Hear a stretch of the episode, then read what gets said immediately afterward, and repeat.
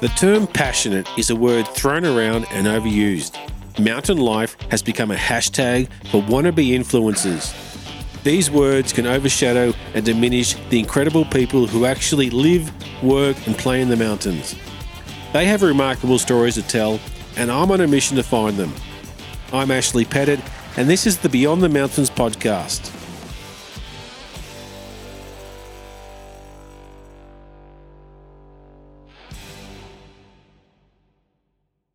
My mission. My mission to tell the stories about the remarkable people who live, work, and play in the mountains. My big plans for this podcast. They all got put on hold last year, all stalled, and never went anywhere last year. Some of you are listening and may be asking why, where I was, what I was doing, why I stopped. Maybe you don't care. Maybe you didn't think much of my podcast.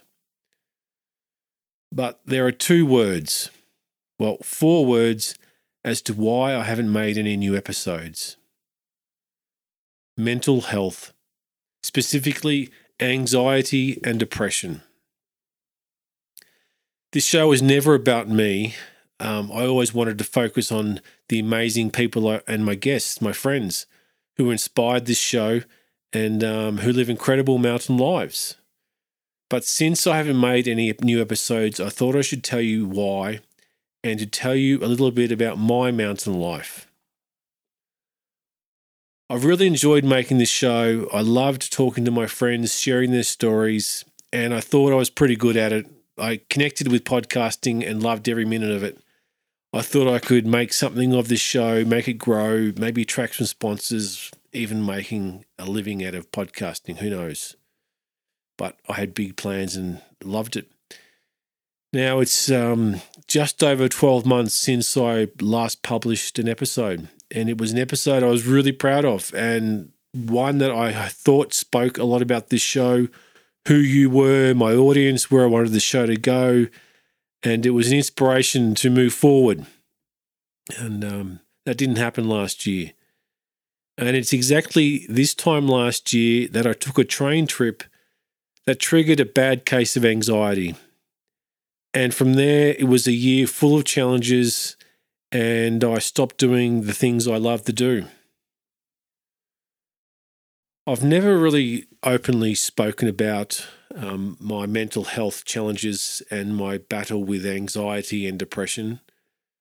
Only my five best friends in Melbourne and my parents know I've had two bad, you know, battles with anxiety and depression they're a long time ago now, and um, I've learned a lot how to handle it and and and better understand what I was going through and and coping mechanisms. And I, I don't really get anxiety or depression anymore. But last year it was a tough year. It's not something I have. It's not who I am. It's not something I experience every day. Um, it doesn't define me. It's it's like I've caught a cold. Um, my friends who know me wouldn't even know or think I've got any problems. I'm usually the most outgoing, positive, and um, you know supportive person you can meet. You know, you wouldn't know it from looking at me. Even my closest friends in France wouldn't know that I have this uh, problem. I don't think. It's just sometimes I get a really, really bad cold and that cold is called anxiety. You know, we all get a cold, it's just how bad it gets. And sometimes that cold and anxiety can lead to depression. Um, this anxiety, this feeling of worry, unease, and fear. And for me, it's a fear of making a decision or making the wrong decision. That's that's the basis of my anxiety.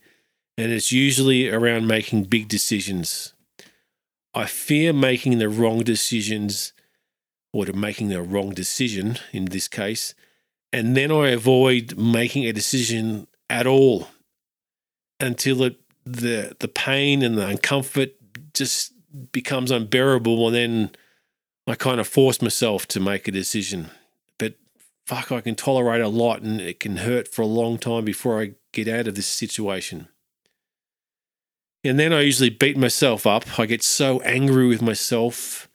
Um, so real angry that I've, you know, I'm, re- I'm refusing to make such a simple decision because I know the outcome will release all this pain and suffering. I get really angry and and beat myself up over making these decisions, and then that usually because I can't switch my brain off, this loop continues. I don't get any sleep. I don't exercise, and that leads on to some depression in some in some cases. But I'm, I'm learning to control it more.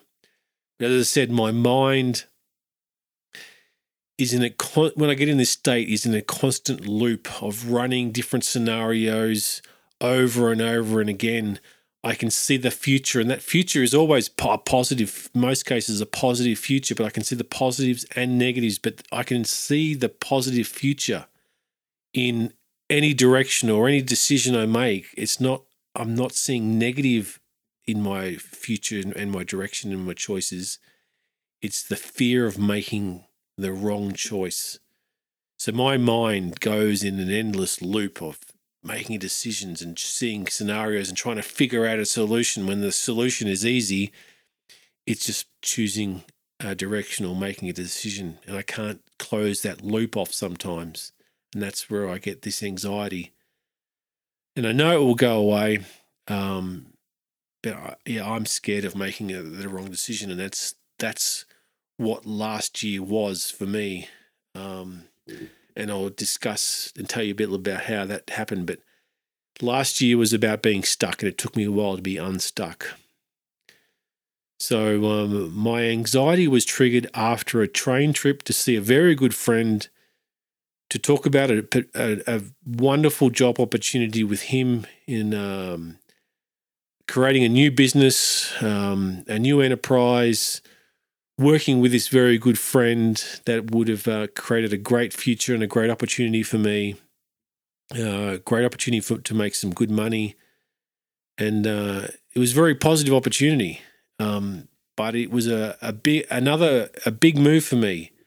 It meant moving to another country, starting over with dealing with immigration again, language issues, um, making new friends.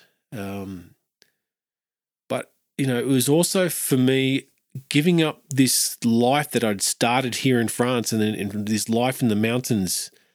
You know, I was so happy here. I was making plans, making goals. Um, I was very satisfied and and you know, I found myself here. I'd found my purpose, if you wanted, you know, for want of a better word. I'd you know started to achieve things here. I was planning things, setting new goals. Um, and I wasn't prepared to. I wasn't thinking of doing anything else.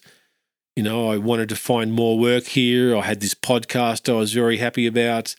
I was um, planned goals for my cycling and hiking and you know travel and settling down and making a life here. But this unexpected opportunity came, and um, it was you know there was a time sensitive opportunity and I had to make some choices and make a decision, and that sparked some anxiety in me because I was afraid to make a wrong decision, make a wrong choice. And um, that was the theme that and that culminated in a whole lot of other challenges for the rest of the year. Um, another and one of the reasons I had um, a problem in making this this this this, this decision in choosing um, where to go and what to do was my immigration status here in France. Um, so every year I renew my my visa, or the correct term is carte de séjour, my right to live here in France. But last year I had the opportunity, or I was able to apply for a ten year residency card, and with a ten year residency card, my whole life will change. My opportunities for work uh, open up incredibly. I can become an employee. I can become a casual worker. Um, I don't have to work under the table. I can um, get more work. I can work in Europe a lot easier. It's easy to get a work visa in Germany, Switzerland, Spain, anywhere I can I can work. Generally, life would be easier, and it was my big mission, my big goal for last year, and was to concentrate and prepare my dossier and all my papers for this visa application for 10 years. So that was my focus, and I, I, I one of the reasons I struggled with the decision with my friend and the opportunity was I needed this ten year residency card. Then any decision I could make after that, anyway. So I needed this carte de residence, which is what it's called for ten years first. And in order to apply for that, one of the requirements is a proficiency of French, level A2 French test, and proof of this proficiency. So um, I didn't have it. I couldn't do it the year before, but I was in the process of doing it. So I had to find an available place to do the test and pass the test so that then I can prepare my papers for this de residence. And I also had to study for this test because whilst my French is pretty good, I speak a good level of French and, and understand a lot. I still don't really write or read French. Um, it hasn't really been needed in my daily life. But anyway, I found a place to the test. I was confident in speaking and listening, but I don't read and write. Google Translate helps me with that. And um, for anyone wanting to know, there's four parts to the test. You need 25 points uh, and it's there's 25 points in each section and five you need five points minimum put to pass so uh, oral oral comprehension reading comprehension writing anyway i did the test in Annecy and um, before going in i did a few practice tests and i was confident but uh, upon leaving the test or leaving Annecy I, I was not confident at all there was a writing section that I found extremely hard. And then I didn't understand one of the reading questions. I just answered the best way I could. But all I cared about was getting five points in that section and then hopefully getting 51 out of 100 to pass. And um, so my, my anxiety went through the roof again. I was worried about failing this and then not being able to put my application in for the 10 year residency card and and then, uh, yeah, that was impacting on my decision to move and this new opportunity, this new opportunity potentially, and uh, you know, my mountain life, everything was in the air again. But um, I passed. Whew, I passed. I got uh, 71, 72 out of 100. I did much better than I anticipated. So then there was on to the next challenge, which was um, finding an available appointment time to see the prefecture, which is the prefecture is the local government, the immigration department where I submitted my request. And normally there's a two to two month uh, rotating calendar. I, the earliest I could get in to see the prefecture was September. So I submitted my paperwork, and then normally it's a three to four month waiting period before they give you a response and let you know that they're the decision. Um, I tried to speed up the process because I was um, eager and um, I couldn't see why it would take so long. I'd been living here for five, six years. I was a great citizen. I thought I was good character. My dossier was strong. I had good references. Um, so I pursued and put put some emails forward and asked for some updates, and then um, I was knocked back. I was denied. My worst nightmare was realised, and um, yeah, I was just thrown thrown a complete um, thrown off the horse. For, you know, my anxiety, everything was was done. I was I I was gutted. I was so desperate for this piece of paper um, this life changing opportunity for this carte de residence. It was everything I was working for. Um, casual casual work was would open up to me. Any work I could apply for. Um, yeah, but the immigration department they don't really communicate with you. They don't give you any explanation. They don't. They're not there to help you, as you would imagine. You cannot ask them any questions and um, all they told me what, what that my income was not sufficient. I didn't re- meet the requirements, which was the catch twenty two because I knew that, but I knew that I could also increase my income if I had this new carte de residence. Anyway, it was denied. Um, yeah, so therefore my anxiety went through the roof again. You know, mild depression after that because I was you know stuck again. Um, but yeah, you can't and ask the questions. You can't do anything with the gut with the prefecture. Um, but in many respects, it also helped me because that forced a decision on me. Um, that decision or that refusal to make a decision about taking up my friend's opportunity for a work and a job and a change of life again um, was made for me. So some anxiety in that many in that fact was eased for me. Um, because yeah, that decision was made. I was now forced, not forced, but I wanted to stay in France. I wanted to get this ten year residency card again, so I wanted to stay here again, apply for it again when I can, and prove to them I have sufficient income to support myself, which I do because I don't really need a lot to live here. A simple life's pretty good here in the mountains. You go outside and play and live, and it's fantastic.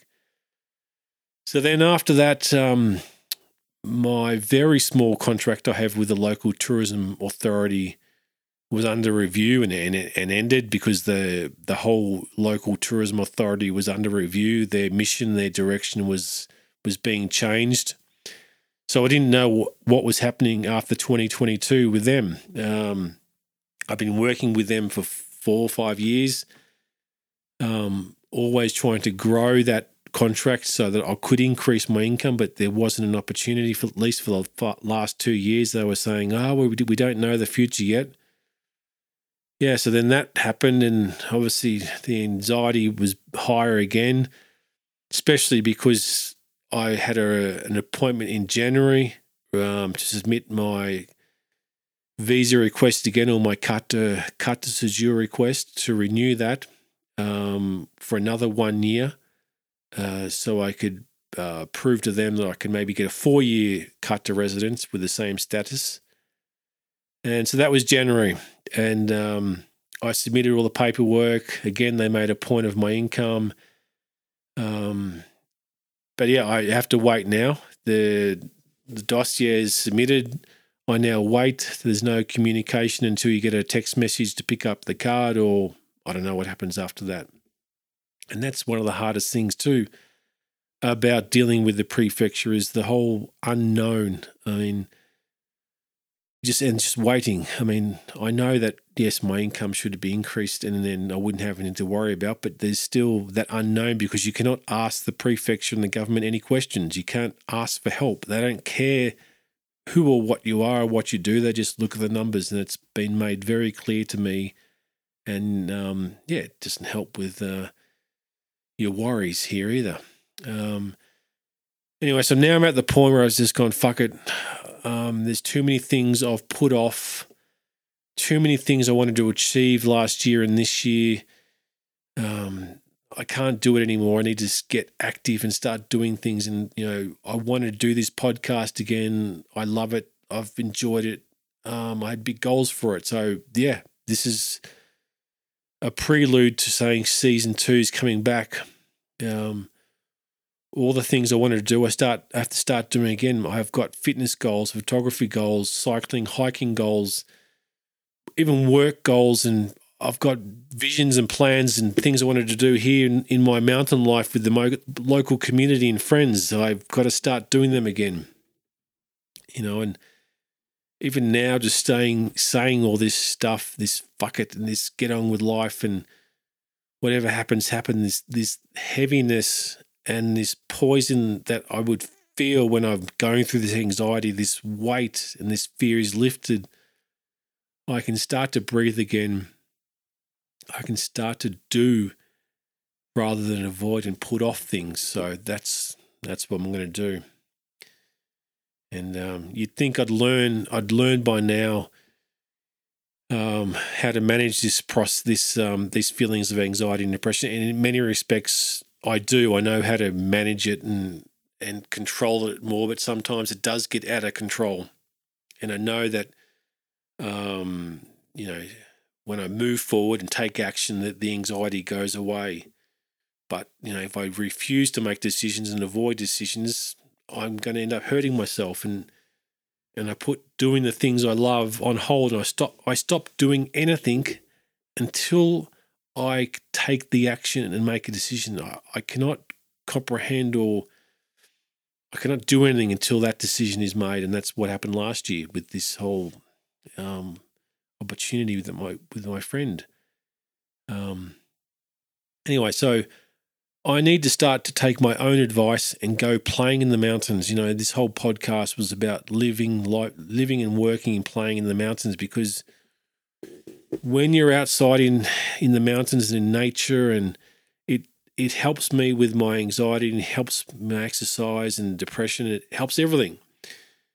And um, I think I really wanted to stay here um, deep down in my heart, but I could see a bright future on both sides, which with which whatever decision I made, whether it's to stay here or to follow that opportunity, I always saw a positive. It was never negatives that was scaring me. It was the positives making the wrong decision.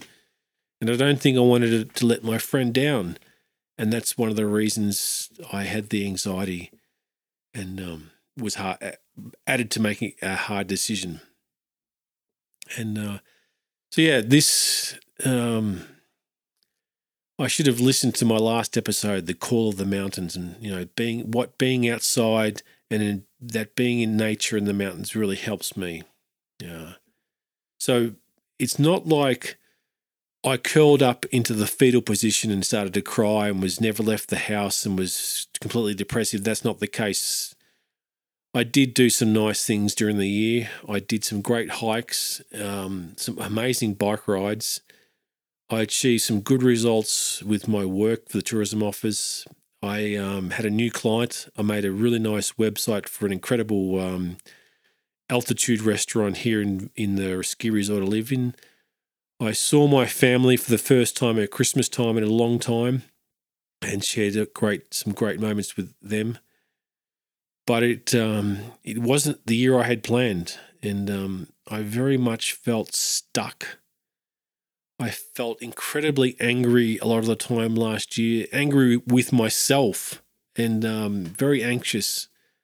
I had no momentum, and uh, any momentum I had with this podcast was lost, which gives me the it's annoying me. And I didn't really achieve all the things I set out to achieve or wanted to do last year. So, in many respects, I feel like I wasted wasted last year. Anyway, I still have some anxiety anxiety while I wait for the immigration department to give me hopefully another year, another time to spend in France and achieve more next year and prove to them that I can get the 10 year card and or the 4 year card.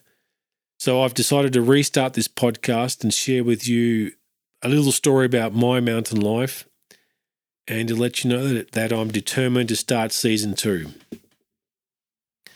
You know, there are incredible, amazing, and inspirational people here in the mountains, not just here in France, but the French Alps, the Pyrenees, all over Europe and around the world. And I want to speak to these people and share their stories about how they live, work, and play in the mountains. There's a, a passionate glaciologist I want to speak to and um, she speaks so passionately about glaciers and the impact that climate change is having on glaciers. An incredibly cool mountain guide that leads people in the mountains of Sweden, Romania, here in the French Alps, in my mountains, and um, he's got some great stories to share. A good friend, Lap- Lakpa, he's a Nepalese Sherpa, and he's climbed Everest seven times, and I wanted to speak with him so, you know, my friends with incredible stories, I want to I want to speak with them. And um, this podcast was never about me, but maybe if I share with you some of my struggles and my real mountain life, because living in this remote region and this remote part of the mountains is not is not is not easy sometimes. Um, maybe um, if someone listening knows that they aren't alone and that you know it's normal for people to go through periods of anxiety you know. And i'll tell you to speak with your friend to seek help i did. The last time i had a major battle with my mental health my best friends in melbourne were there for me. I spoke with my gp and i spoke with a counsellor. And so anyone who wants who is listening to this and wants to reach out, please do. I'm here for anyone. But um, this was just a prelude to say season two is coming. It's just taken me a bit of time to get here where I can say enough is enough. Let's get on with it. So I hope you stick around. Hope you tune in for future episodes and um, drop me a line. Let me know what you think of the show. And I hope to see you in season two of the Beyond the Mountains podcast. Thanks a lot. So that's it for this episode. I hope you enjoyed it. If you want to hear more stories from Beyond the Mountains, please subscribe to the show wherever you listen to podcasts. You can find me on Apple iTunes, Spotify, and Google Podcasts. Please leave a comment and review. It helps with people to find the show. You can find me on Facebook and Instagram at Beyond the Mountains Podcast. So please like and follow the show. And remember, the mountains are more than just rock and ice, but the mountains are made up of the people who live, work, and play in them.